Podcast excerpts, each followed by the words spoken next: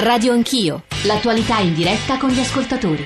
9.34, Giorgio Zanchini al microfono, eh, ricapitolo brevemente non tanto quanto abbiamo detto sinora, eh, che è stato, mi pare, particolarmente denso, perché il tema, l'abbiamo detto all'inizio, è, è complesso, doloroso anche, ci riferiamo al tema dei preti eh, pedofili, c'è stata la eh, testimonianza, il mea culpa, almeno parziale, del cardinale Pell, che sta testimoniando da Roma in videoconferenza davanti alla Commissione australiana sugli abusi sessuali sui minori e poi ci ha fornito il destro per molti eh, temi, molti argomenti, molte riflessioni anche eh, l'inchiesta, il film che ha vinto l'Oscar, poi Spotlight, eh, che racconta l'inchiesta del Boston Globe sulle vicende di eh, pedofilia e le coperture degli anni 70 nella diocesi di Boston. Ci sono altre voci altrettanto importanti che volevamo farvi ascoltare in questa terza parte, però volevamo riprendere perché credo che voglia aggiungere qualcosa Immagino eh, rispetto alle parole di Monsignor Menichelli, ma forse non solo da parte di Marco Politi, vaticanista. Marco Politi. Sì, anche quello a cui aveva accennato il collega Ingrao, cioè eh, va fatta una distinzione assolutamente netta fra questione del celibato e questione di pedofilia. Sì. Perché due terzi dei casi di abusi sessuali avvengono all'interno delle famiglie, oppure il fenomeno di, della pedopornografia eh, a livello mondiale eh, è opera di personaggi che sono apparentemente padri di famiglia impeccabili o, o, scapoli che fanno una vita sessuale tranquilla come possono farla a seconda dei propri gusti e dei propri orientamenti. Anni fa esplose nel Belgio un caso gravissimo di abusi e torture su minori e nel, il clan, la rete degli autori era costituita appunto da personaggi della vita civile impeccabili apparentemente, padri di famiglia, con famiglie costituite, quindi sono due cose differenti. Ma il pontificato di Francesco si trova oggi di fronte a un bivio rispetto a questo problema.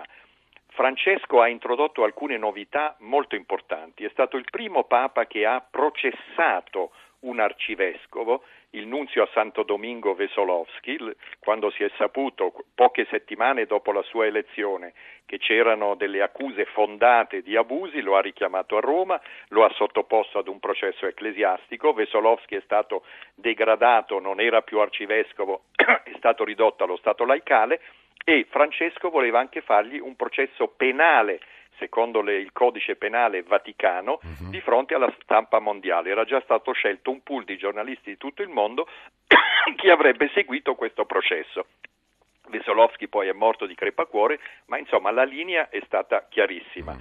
Francesco ha creato un tribunale speciale presso la Congregazione per la dottrina della fede per i vescovi negligenti, cioè per i vescovi che possono essere accusati di abuso d'ufficio nel non essere intervenuti rispetto a denunce delle vittime. Anche questa è una novità e, e i fedeli di tutto il mondo possono in questo caso denunciare un vescovo inerte. E in più Francesco ha creato questa commissione eh, per elaborare nuove linee guida sugli abusi sessuali di cui per la prima volta fanno parte delle vittime, c'è una, una irlandese, Mary Collins, che è stata violentata a 13 anni da un suo sacerdote della sua parrocchia e ne faceva parte fino a poche settimane fa anche un inglese, a sua volta vittima e poi organizzatore di una organizzazione per combattere. Scusi Politi, però per essere eh, ancora più chiari di come già lo è lei in maniera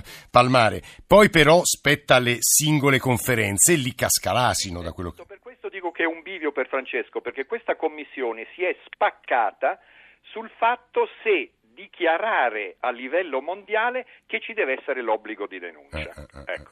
Su questo in questo momento il il cardinale O'Malley che presiede questa commissione e che ha fatto una grande opera di pulizia nella sua diocesi di Boston, eh, ha detto che c'è il dovere morale, l'obbligo morale di denunciare, ma non basta. Proprio la vittima Mary Collins, che fa parte di questa commissione, ha detto che l'unico antidoto per spezzare totalmente qualsiasi tentazione di omertà è che il vescovo, quando si sia reso conto che le accuse sono fondate, denunci alla polizia e alla magistratura. Poi saranno i tribunali in cui c'è anche la presunzione di innocenza a indagare ulteriormente, no, però eh, bisogna imboccare questa strada. È stato eh, chiarissimo, lo ringraziamo molto Marco Politi. Ci stavano ascoltando e lo stavano ascoltando Beniamino Migliucci, che è il presidente dell'Unione Camere Penali. Eh, avvocato Migliucci, benvenuto, buongiorno.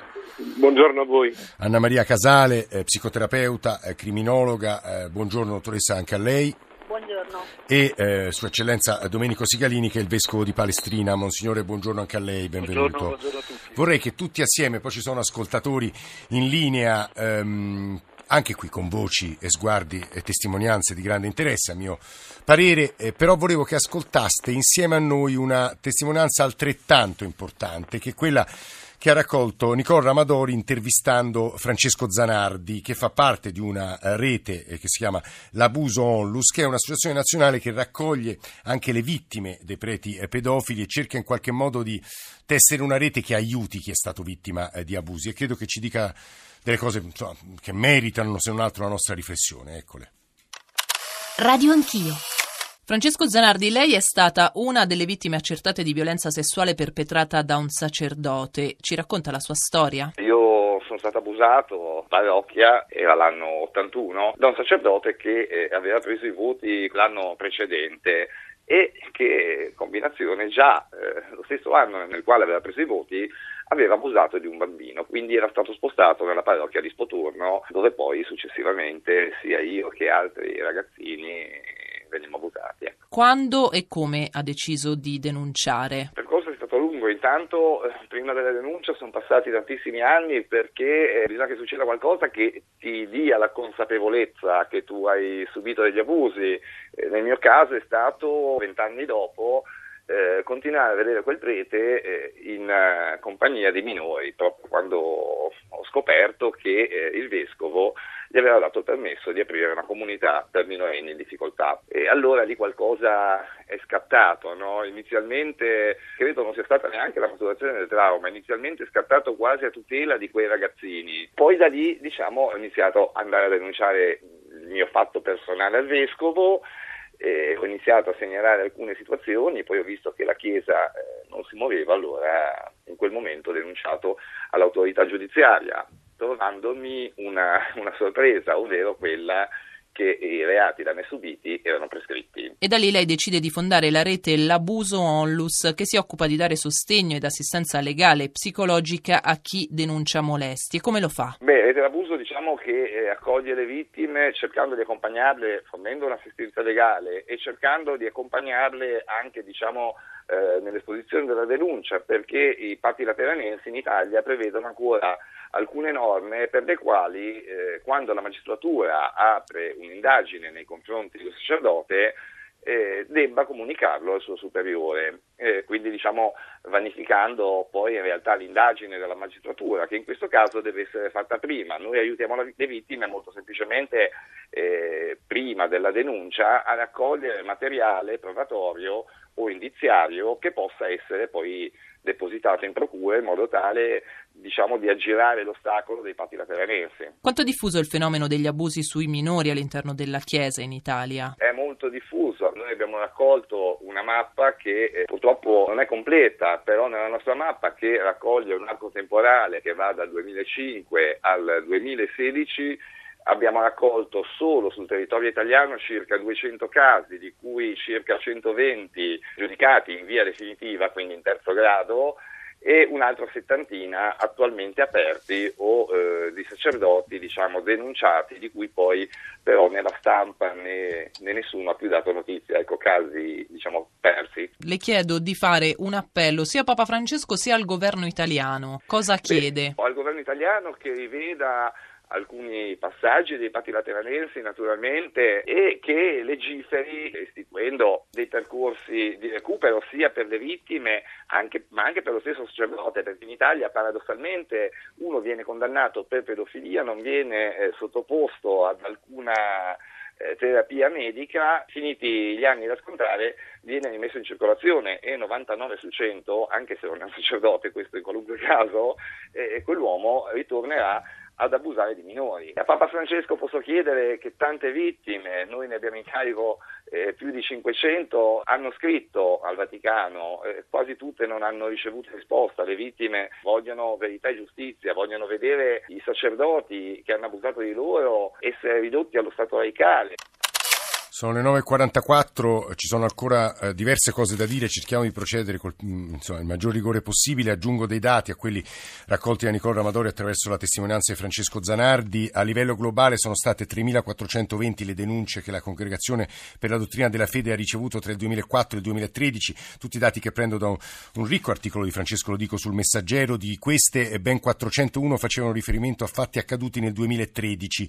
Eh, altro eh, numero importante, eh, i soldi i, i, reati commessi da religiosi in materia appunto di abuso sessuale nei confronti di minori circoscrivono la, la responsabilità eh, a una percentuale del 2% del totale, in spotlight viene data una percentuale più alta, il 6%. Allora, prima di sentire Francesco da Firenze, volevo chiedere all'avvocato Beniamino Migliucci, che è, come vi dicevo poco fa, il Presidente Unione Camere Penali, un po' di chiarimenti giuridici. Non le chiedo perché è materia molto specialistica, diritto penale canonico, ma insomma capire in Italia che succede con le leggi del nostro Stato? Ma cosa succede? Che se c'è una denuncia all'autorità giudiziaria, questa procede e vi è anche un obbligo da parte del prelato, che potrebbe essere altrimenti eh, sancito da eh, provvedimenti di natura ecclesiastica, di avvertire la curia quando venga sottoposto a un procedimento penale. Peraltro aggiungo che ormai quando si viene sottoposti a un procedimento penale del genere l'informazione eh, esiste, quindi non è un fatto che rimane sostanzialmente ignoto. Devo dire che, come abbiamo sentito prima, in molti casi l'accertamento dei fatti non è semplice, perché spesso le denunce arrivano molti anni dopo, e eh, è difficile valutare l'attendibilità delle vittime o delle presunte vittime del reato eh, e dunque ci sono delle complicazioni non Avvocato, la prescrizione dopo quanto scatta? Ma guardi, questi sono reati eh, dove la prescrizione eh, scatta molto tardi. Lei pensi che il massimo di pena eh, mh, arriva anche a 12 anni, quindi lei faccia eh, le aggiunte del caso si arriva anche a oltre 15 anni. Il problema è che qualche volta le denunce arrivano anche molto dopo. Ora il tema della prescrizione è un, è un tema dibattuto, però io credo che sia sempre anche un meccanismo di civiltà. Eh, eh, se ci sono dei fatti, questi devono essere accertati entro un tempo anche abbastanza ragionevole e la prescrizione, anche quella sostanziale, dopo un certo periodo deve scattare anche perché altrimenti una persona Senta, avvocato, lei ha sentito come me quanto raccontava Marco Politi e altri ospiti sì, sull'obbligo sì. Eh, di denuncia per i vescovi che però è un obbligo morale, sì, ma un obbligo giuridico francamente dal punto di vista giuridico appunto mi pare eh, un po' improbabile, nel senso che io mica posso perseguire un vescovo come Stato italiano, francese o tedesco se non denuncia o sbaglio. No, è proprio così. Il fatto è che ci sono stati eh, degli interventi, li ricordavano prima eh, da parte di Papa Francesco, ma anche c'è una circolare, credo importante, del 2011 di Papa Ratzinger che ha dato delle indicazioni molto precise e molto decise. Certamente non c'è un obbligo giuridico, questo probabilmente è sbagliato e mina anche la credibilità di chi dice venite a raccontarci le cose che poi eh, le facciamo valutare eh, all'autorità giudiziaria. Credo che eh, sia una bella responsabilità per chiunque riceva una confidenza di un abuso sessuale eh, tenersela per sé e non stimolare eventualmente l'accertamento questo dell'autorità Avvocato Migliucci, questo è il punto che ci permette tra l'altro adesso di parlarne con eh, il Vescovo di Palestina Domenico Sigalini, che, eh, al quale chiedo davvero un minuto di pazienza perché immagino che la testimonianza di Francesco da Firenze sia altrettanto interessante. Francesco, che voleva raccontarci? Sì, buongiorno. buongiorno. Ma niente di particolare.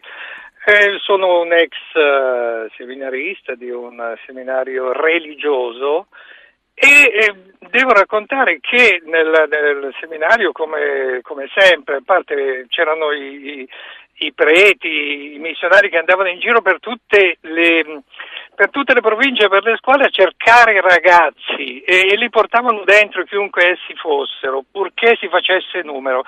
Nel mio seminario, come in tutti, penso, c'era il padre spirituale dove si andava a confessarsi, a raccontare le cose e nel modo particolare mio il padre vice rettore, musicista, compositore, poeta e psicologo.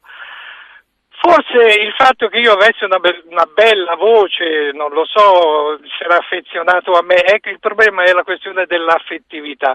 Io ricordo che nella sua stanzetta mi abbracciava, ma forse mi abbracciava più per dimostrarmi affetto che per altro, poi tremava, questo non lo so, non ho mai, ho capito dopo durante la fase di, di colloqui con lo psichiatra che cosa potesse fare, ma devo dire che non, non mi ha mai toccato né niente. Certo che io non dimentico quegli abbracci, quello non lo dimentico. Io volevo gli abbracci del papà e della mamma, e non del prete. Tuttavia questo volevo dire, poi nel seminario eh, sono successe tante cose fra ragazzi, tentativi di baci, tentativi di abbracci, sono stato toccato, sì, da, da, da, da amici, da, amici, da ragazzi. E questi, questi ragazzi non sono stati allontanati dal seminario questo, perché si veniva allontanati solo se si disubbidiva, solo se non si accettava di far passare le lettere dalla censura, perché le nostre lettere non potevano essere spedite chiuse. Io una volta spedì una lettera chiusa e venni richiamato, venni minacciato di essere mandato a casa, ma non per altro. E probabilmente questi miei compagni ora sono preti, ora sono vescovi, sono in missione, e, e, e non lo so, le terre di missione ma non, non, lo so, io per l'amor di Dio, io ho perso la fede stando in seminario e sentendo i preti, però posso dire che pur non essendo mai stato abusato, non dimentico questi mm. abbracci. Li Francesco, no, devo dire che, che, che la, la, trasmissione di stamane, anche e soprattutto grazie a voi ascoltatori, ehm, insomma, mi sembra che, che stia toccando dei, dei, nodi decisivi senza censure, perché poi gli ascoltatori questo ci chiedono. Eh, Monsignor Sigalini ha eh, anche eh, occupato delle, dei ruoli molto importanti eh, nell'azione cattolica, nell'organizzazione della giornata mondiale della gioventù, è stato un po' inchiodato sui eh, media eh, ad una frase che eh, avrebbe usato Monsignor Sigalini, lei la conosce benissimo, non denuncio gli abusi, la gestisco in maniera diversa. Monsignore. Allora, cerco di chiarire che non era proprio così la frase. Eh, il problema, vorrei chiedere all'avvocato che c'è così mi dà una delucidazione perché se ci dite cosa dobbiamo fare di preciso io non ho problemi a, a esercitare il mio dovere. Aspetti Monsignore, nel frattempo l'avvocato è caduto ma lo richiamiamo perché la sua domanda è troppo sì. importante.